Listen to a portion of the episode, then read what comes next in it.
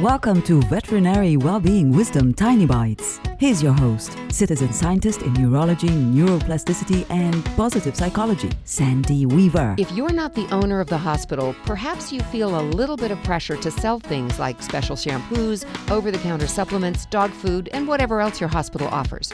Remember, you are not the salesperson. You are the doctor of veterinary medicine.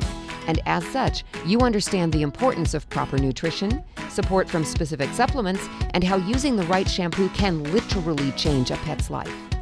Be comfortable recommending the products and services your patients need. When you see yourself as advocating for your patients, that uncomfortable salesy feeling goes away. For tools to create more success in your life, visit centerforworkplacehappiness.com.